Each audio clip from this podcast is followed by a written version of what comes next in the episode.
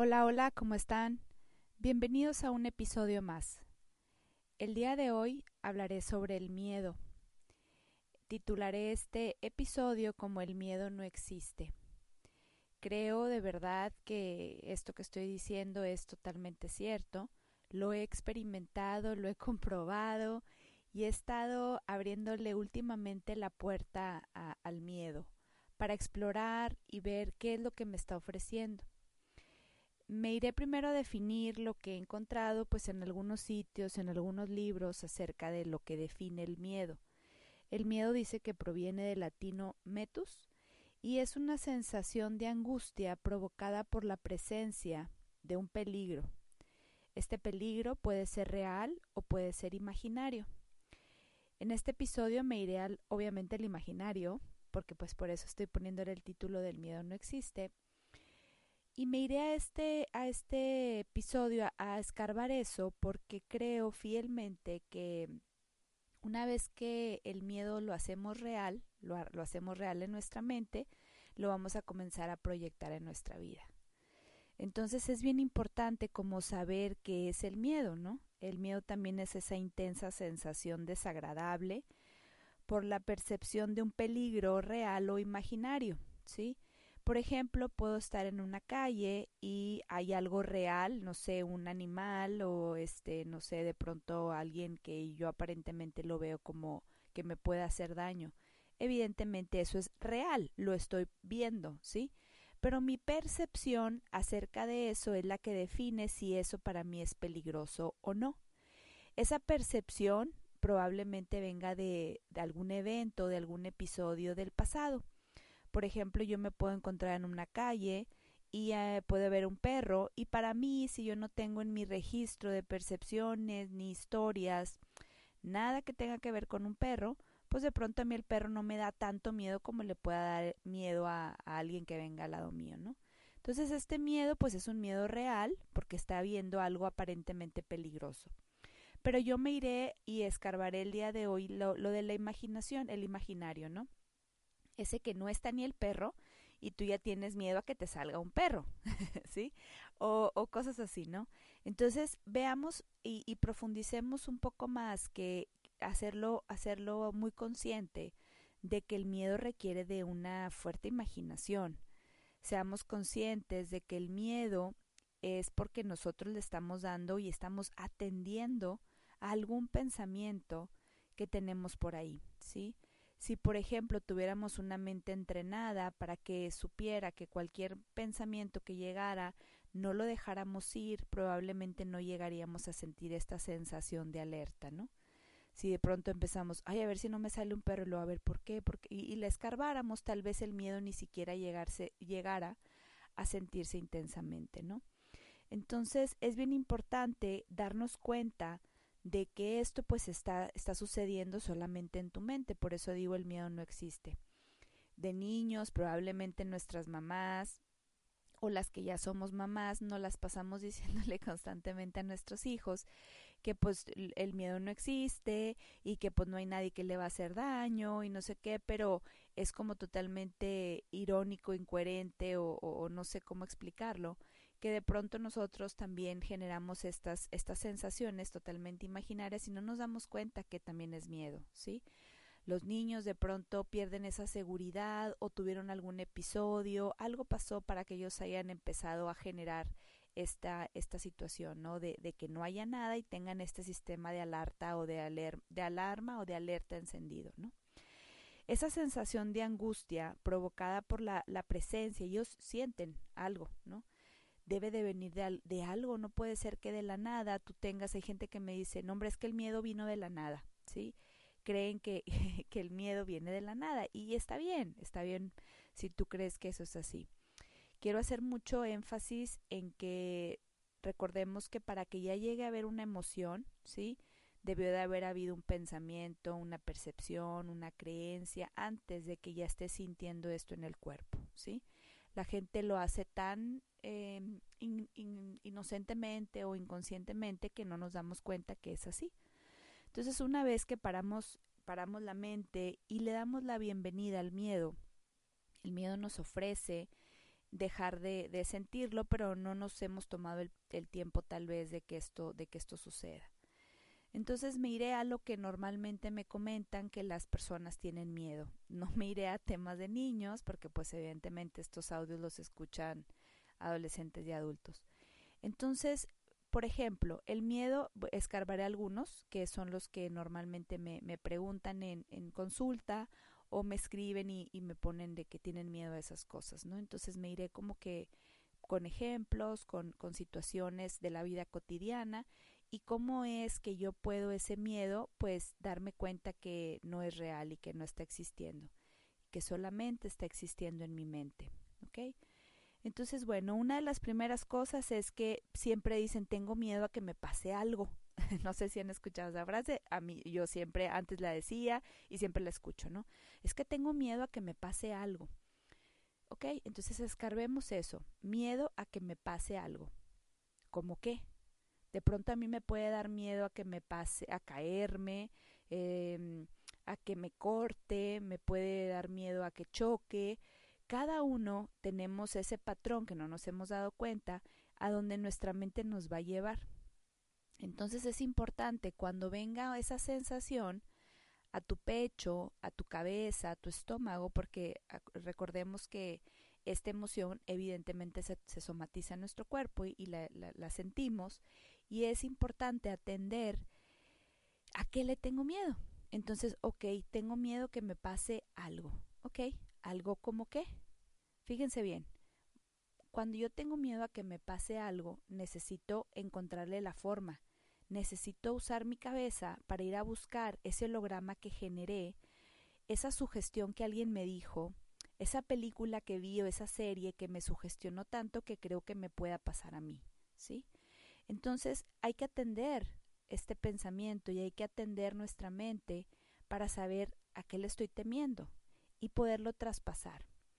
La gente eh, comúnmente no hace esto porque no, no lo sabe o porque cree que algo malo le va a pasar si eh, traspasa este pensamiento. Entonces, en terapia yo los invito a y les empiezo a hacer estas preguntas, ¿no? Entonces, ¿a qué le tienes miedo? Una vez que esa, esa pregunta te encara, te pone de frente al miedo, evidentemente, y ahí puedes decir a qué le tienes miedo, ¿no? Entonces empiezas como a decir es que algo, algo que me pase, ¿ok? ¿Cómo qué? Entonces supongamos que alguien le tiene miedo a que lo secuestren, ¿sí? Y, y, entonces le digo, ok, ¿y de dónde proviene ese pensamiento? ¿De dónde viene ese, ese miedo? No, pues, o sea, yo tengo, ok, sí, sí, sí entiendo que está en tu mente, que no está siendo real, que es imaginario, ¿sí? Porque no está existiendo en este momento, aquí no está ese peligro. Ok, no, pero en estos, en estos días yo estuve viendo una serie y, y entonces ese miedo me lo empecé a imaginar, ok, entonces ahí volvemos a decir donde el miedo no existe, tú te lo imaginaste. Te imaginaste que te secuestraban, te imaginaste que te... Entonces, ¿es real o es ficticio? Pues es real, no es real, perdón, es ficticio. Eh, pero para ella es real o para él es real, ¿no? Entonces vamos a abordar esto.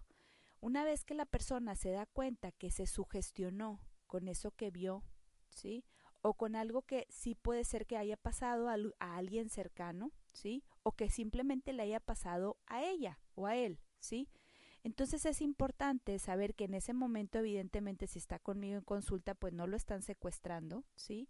Pero para él en su mente ya tienen las sensaciones en su cuerpo y hay que darle la bienvenida, sentirlo intensamente para poder saber y reconocer que ese miedo es un miedo, que yo estoy sugestionada por algo que vi, algo que escuché o algo que en el pasado me sucedió, a mí o a alguien cercano.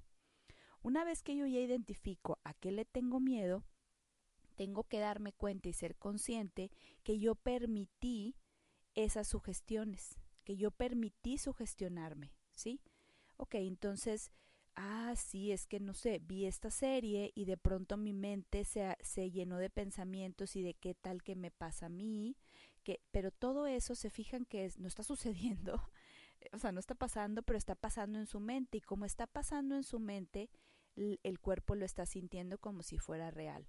Yo siempre abordo este tema para que la gente haga conciencia, porque así lo hice yo antes, que ah, cuando vamos al cine vemos esta, una película de terror, vemos una película de, de, lo, que, de lo que sea, ¿no? De acción, y de pronto ya nos creemos que estamos en, en esa película y nuestro cuerpo comienza a experimentar esas sensaciones y emociones como si yo estuviera adentro de la película, pero en realidad no estoy. ¿Por qué sucede eso? Evidentemente, porque el cerebro cree que es real, porque pues lo estás viendo y lo estás sintiendo. Es lo mismo aquí, ¿sí? Cuando yo permito esta entrada a esos pensamientos, a esas sugestiones y las hago reales para mi mente, mi cuerpo comienza a sentir esas sensaciones. Entonces, es importante primero primeramente, ¿verdad? Si hay algo, alguna situación o así muy, pues atenderte, ¿verdad? En terapia. Pero si de pronto tú puedes encontrar e, en este audio el recurso de cómo traspasarlo, pues evidentemente la primera cosa que te tienes que preguntar es a qué le tengo miedo, ¿sí? Después de que llegue y me dé cuenta que le tengo miedo a que me pase algo y ese algo se llama secuestro y ese secuestro entró a mi mente y a mis sugestiones porque vi una serie y entonces hay gente que es más sensible que otra. De pronto hay gente que puede ver cosas así muy muy fuertes y no genera y no le da entrada a esto, pero hay gente que sí. Entonces, cuando una vez que reconozco que yo soy fácilmente sugestionable, pues evidentemente que tengo que empezar a cuidar lo que veo, ¿sí? Tengo que empezar a, cuidar lo que escucho, de que no sabes que a mí no me cuentes esas historias porque luego se me quedan en mi mente, ¿sí? Ese es un paso, pero primero tuviste que haber hecho este alto, primero tuviste que haberte dado cuenta de pues a qué le tienes miedo, ¿no? Darle la entrada, darle la bienvenida a este pensamiento para que puedas identificar y saber de dónde proviene, no viene de la nada. ¿Sí? La gente cree que sí, que viene de la nada. No, no viene de la nada. Viene de una historia, viene de una, película, viene de algo que viste, de algo que escuchaste. Entonces es tan importante como cuidar lo que escuchamos y lo que vemos. Pero te invito a que lo traspases un poco más, ¿no? A que si ya lo estás sintiendo, si ya lo estás exper experimentando, lo cuestiones y te des cuenta y digas, ok, me estoy imaginando que me secuestran, ¿sí?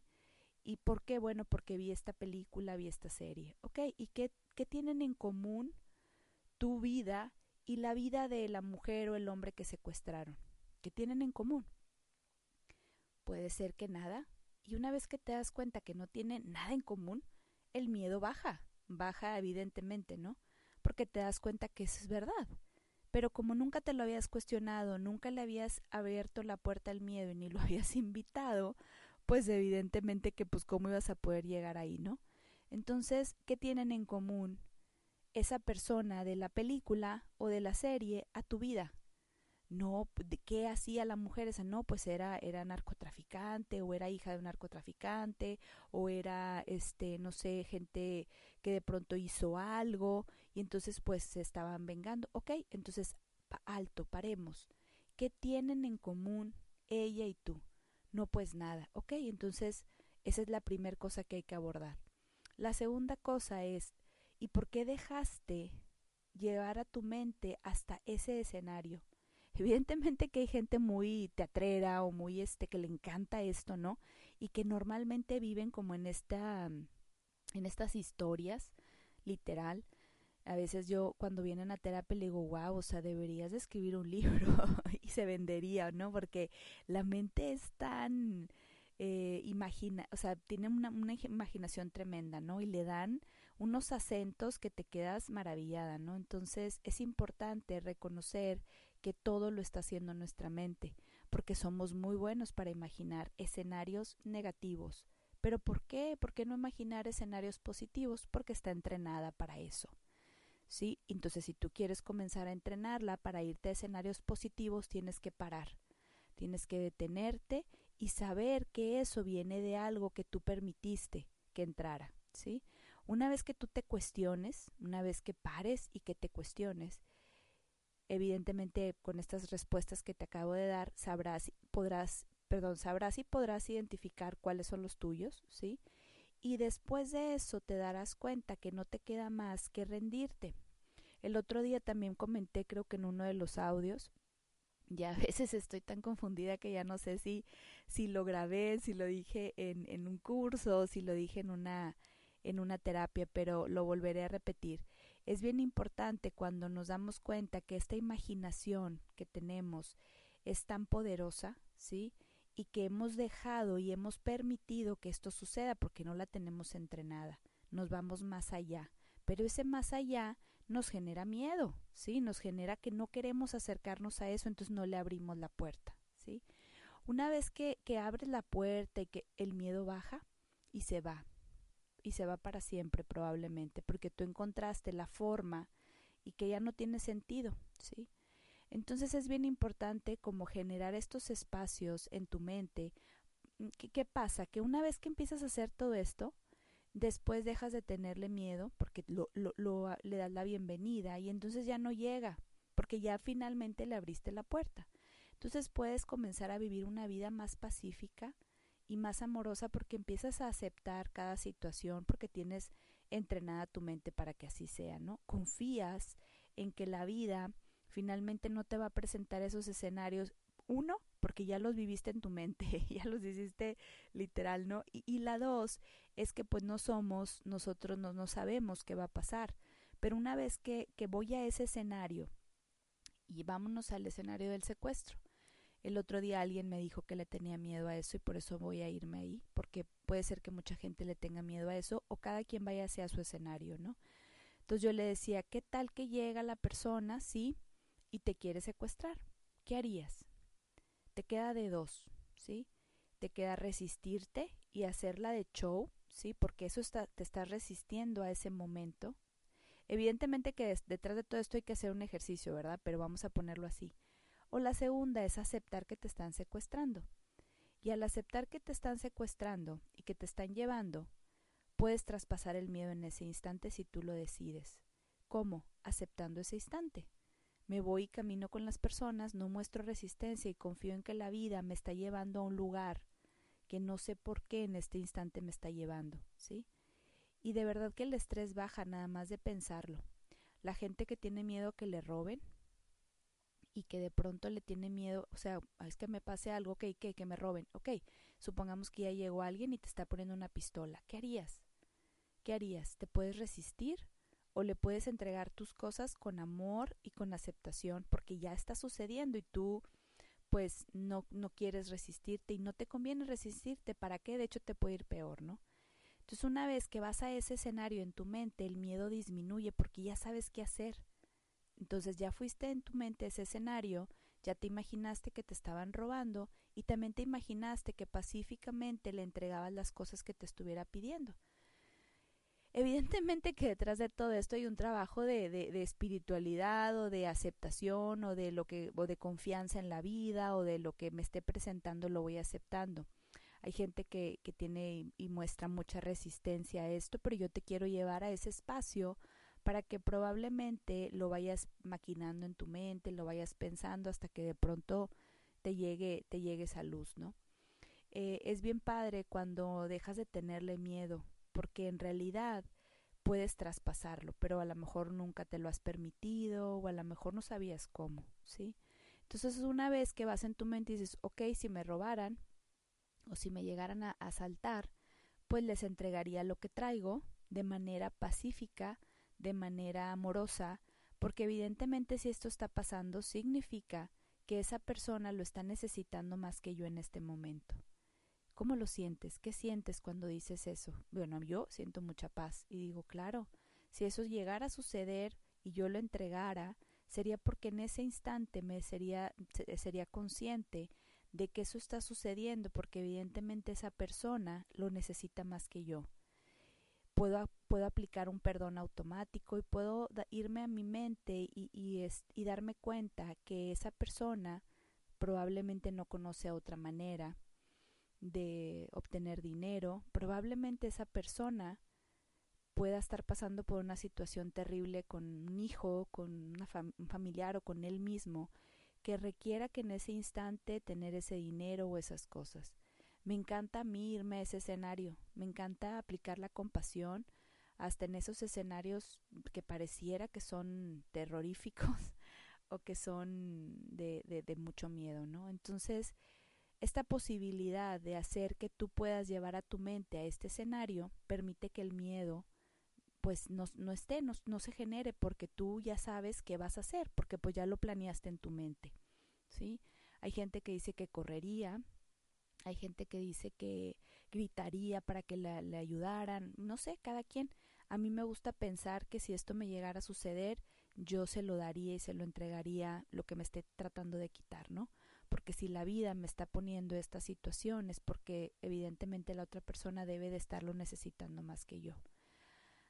Eh, al mostrar resistencia, eh, me he fijado yo que al mostrar resistencia, pues el miedo sigue, me puede ir peor, sí, que me, a lo mejor esta persona ni tenía la intención de lastimarme y pues por la resistencia me pueda lastimar, muchas cosas, muchos escenarios. Entonces a mí me gusta como irme a este, este escenario mental y entregar las cosas si esto llegara a suceder, ¿no? Entonces, bueno, ya exploramos una que es a que me pase algo. ¿sí? Este es uno de los miedos que me encuentro constantemente con, con gente, ¿no? Evidentemente que tiene más miedo la gente que algo le ha sucedido a su familia o a ellos en el pasado que a gente que no. Pero no, no, he, no he estado en consulta con muchísima gente, ¿verdad? Pero con el común denominador es así. O gente que es muy creativa, que tiene una imaginación buenísima y que genera cada cosa en su mente, ¿no? Entonces hasta se ríen, así como me, me reí yo porque tengo historias que dices, ¿de dónde sacaste eso, no? Pero bueno, es así. Vamos a irnos a la siguiente, que también es muy común que yo la escuche, que tienen miedo a equivocarse, ¿sí? equivocarse genera como esta sensación como de un poquito de ansiedad, ¿sí? creo yo que es distinta la sensación de la alerta a la, a la, a la ansiosa de que no se quiere equivocar. Me he dado cuenta que de acuerdo, yo tengo algunos estudios en Enneagrama, después a lo mejor en algún audio hablaré de eso, me he dado cuenta que la gente que tiende a ser muy perfeccionista o que la educaron en, un, en su casa como con un sistema muy que en ese momento les funcionó evidentemente, tienen miedo a equivocarse. O alguien que en el pasado eh, cometió algún error que todavía no se perdona. Entonces, una vez que tú te das cuenta que tienes miedo a equivocarte, pues le abres la puerta a ese miedo, ¿sí? Así como lo, lo aterrizamos en el, en, el, en el ejemplo pasado, igual, le abres la puerta al miedo de eh, equivocarte, ¿no? Lo invitas a que pase, te tomas un café con él es un pensamiento, ¿sí? Entonces es un pensamiento que probablemente viene del pasado, de alguna vez que te equivocaste y todavía no te perdonas. Es importante hacer las paces con eso, ¿sí? Atiéndete, ve a terapia o escarba de qué forma tú te puedes este, perdonar por ese error, ¿sí? En un curso de milagros habla mucho de, de que el error no tuvo consecuencias porque así es, es verdad, ¿sí? Cuando nosotros somos conscientes de que en este mundo eh, no hay perfección y que los errores nos pueden servir para, para corregirnos, para, para evolucionar, para avanzar, pues ya resignificamos eh, esa situación, ¿no? Todos en este mundo nos hemos equivocado alguna vez, eso te lo garantizo. Pero algunos hemos hecho las paces con esos errores y esa es la gran diferencia. Entonces yo te invito a que lo, que, lo comiences a hacer. Entonces, bueno, me, tengo miedo a equivocarme siempre hay que abrirle la puerta y preguntar cuándo te equivocaste, ¿sí? ¿Cuándo te equivocaste? ¿Qué pasó? Que todavía no superas del pasado que te equivocaste, ¿no? O a lo mejor no, pero se equivocó tu hermano. Y entonces tú estás viendo en tu hermano y te empieza a generar ese miedo porque tu hermano sí se equivocó, ¿sí? Yo siempre digo que las equivocaciones son perfectas. Eh, hay gente que le choquea, choquea mucho con esta con esta frase, así como estoy segura que van a choquear con, con el miedo no existe, pero, pero no importa. E, es importante que le empieces a abrir, abrir la mente a estos, a estas frases, ¿no?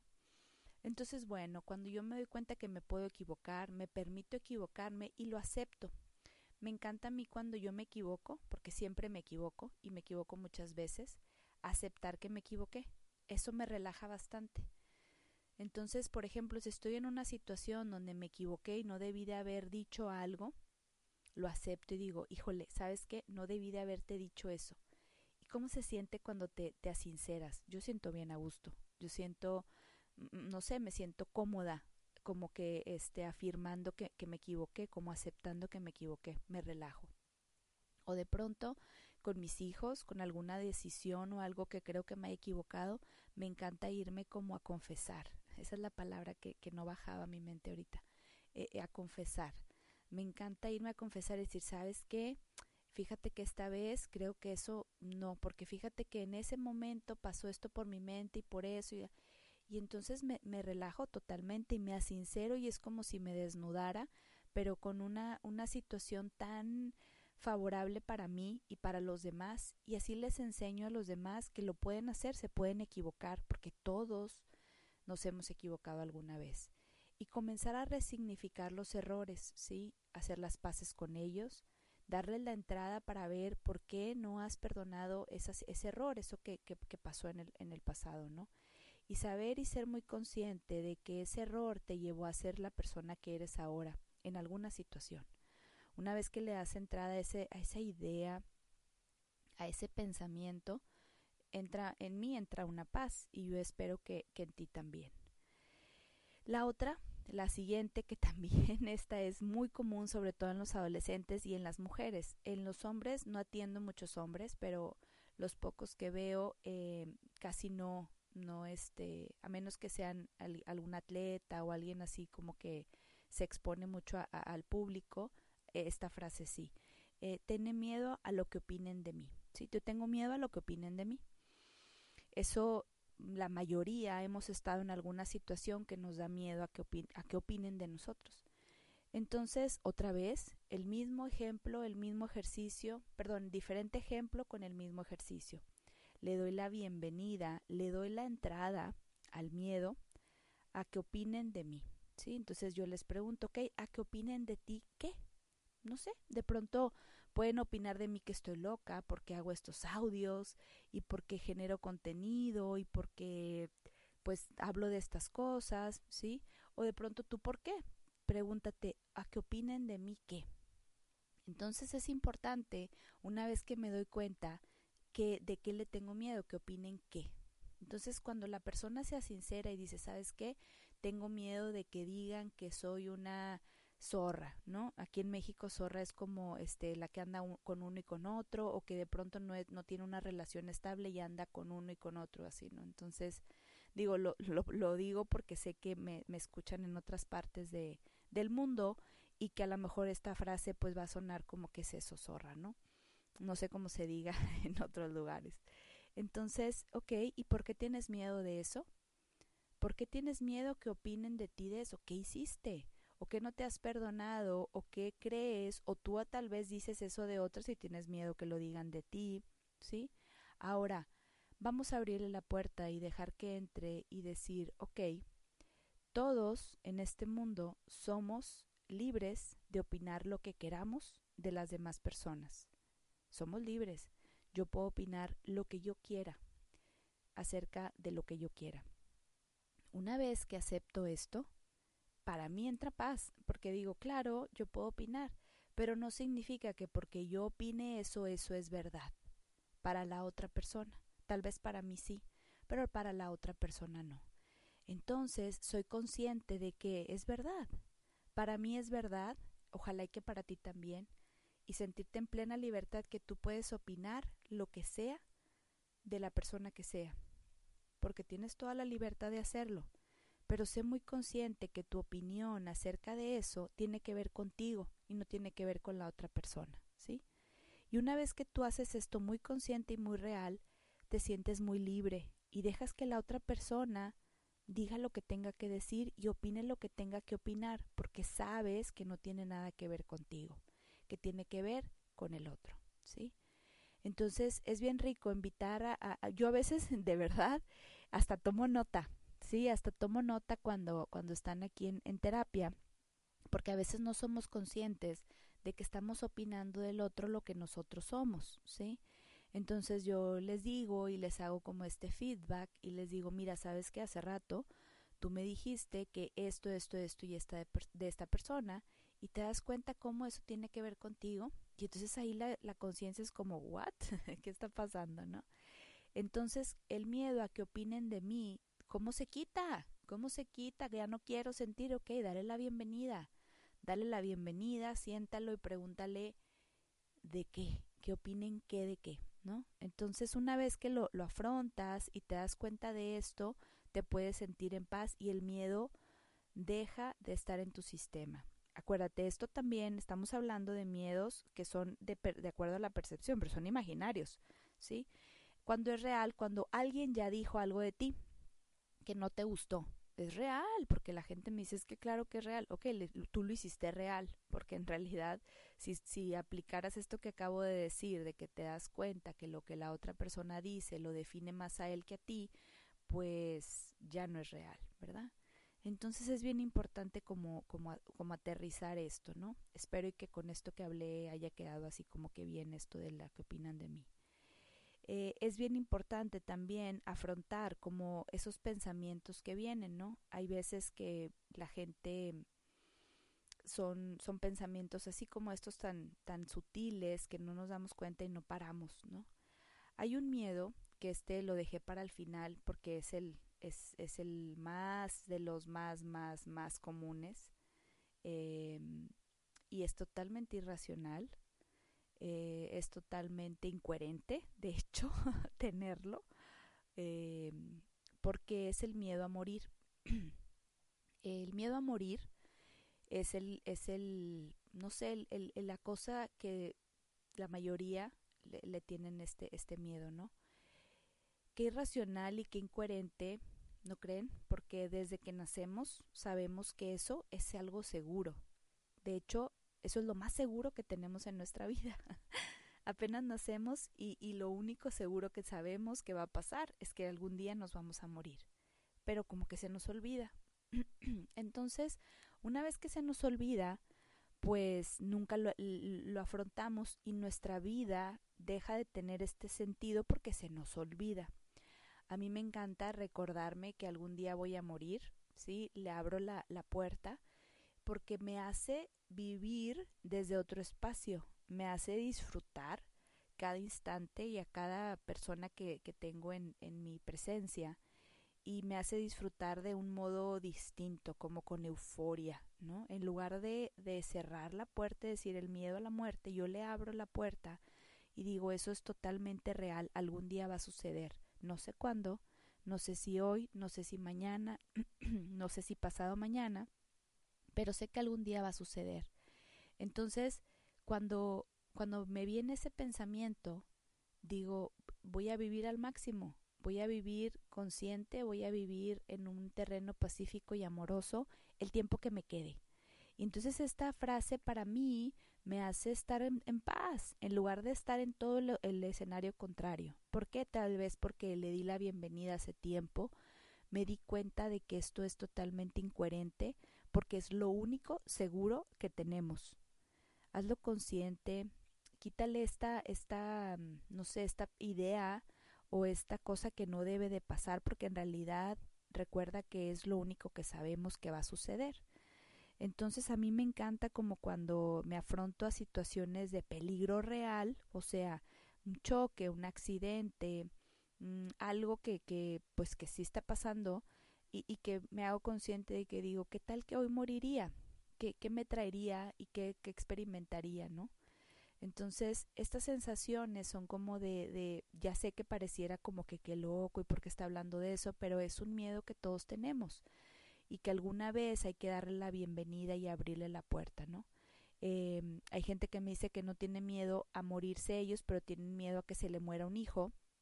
Hay gente que dice que no le tiene miedo de morirse ella, pero le y no es verdad, porque si eso fuera verdad, tampoco tendrías miedo de que se muriera un hijo. Sabrías que si muere es lo que sabías desde que nació y sabrías y experimentarías esta sensación de paz porque lo podrías disfrutar a cada instante permitiéndote no generar nada de culpa ni resentimiento para que el día que llegue y que suceda, tú estar en paz con esa persona, haberlo amado, haberla amado incondicionalmente y con los recursos que contabas en el momento en el que estabas.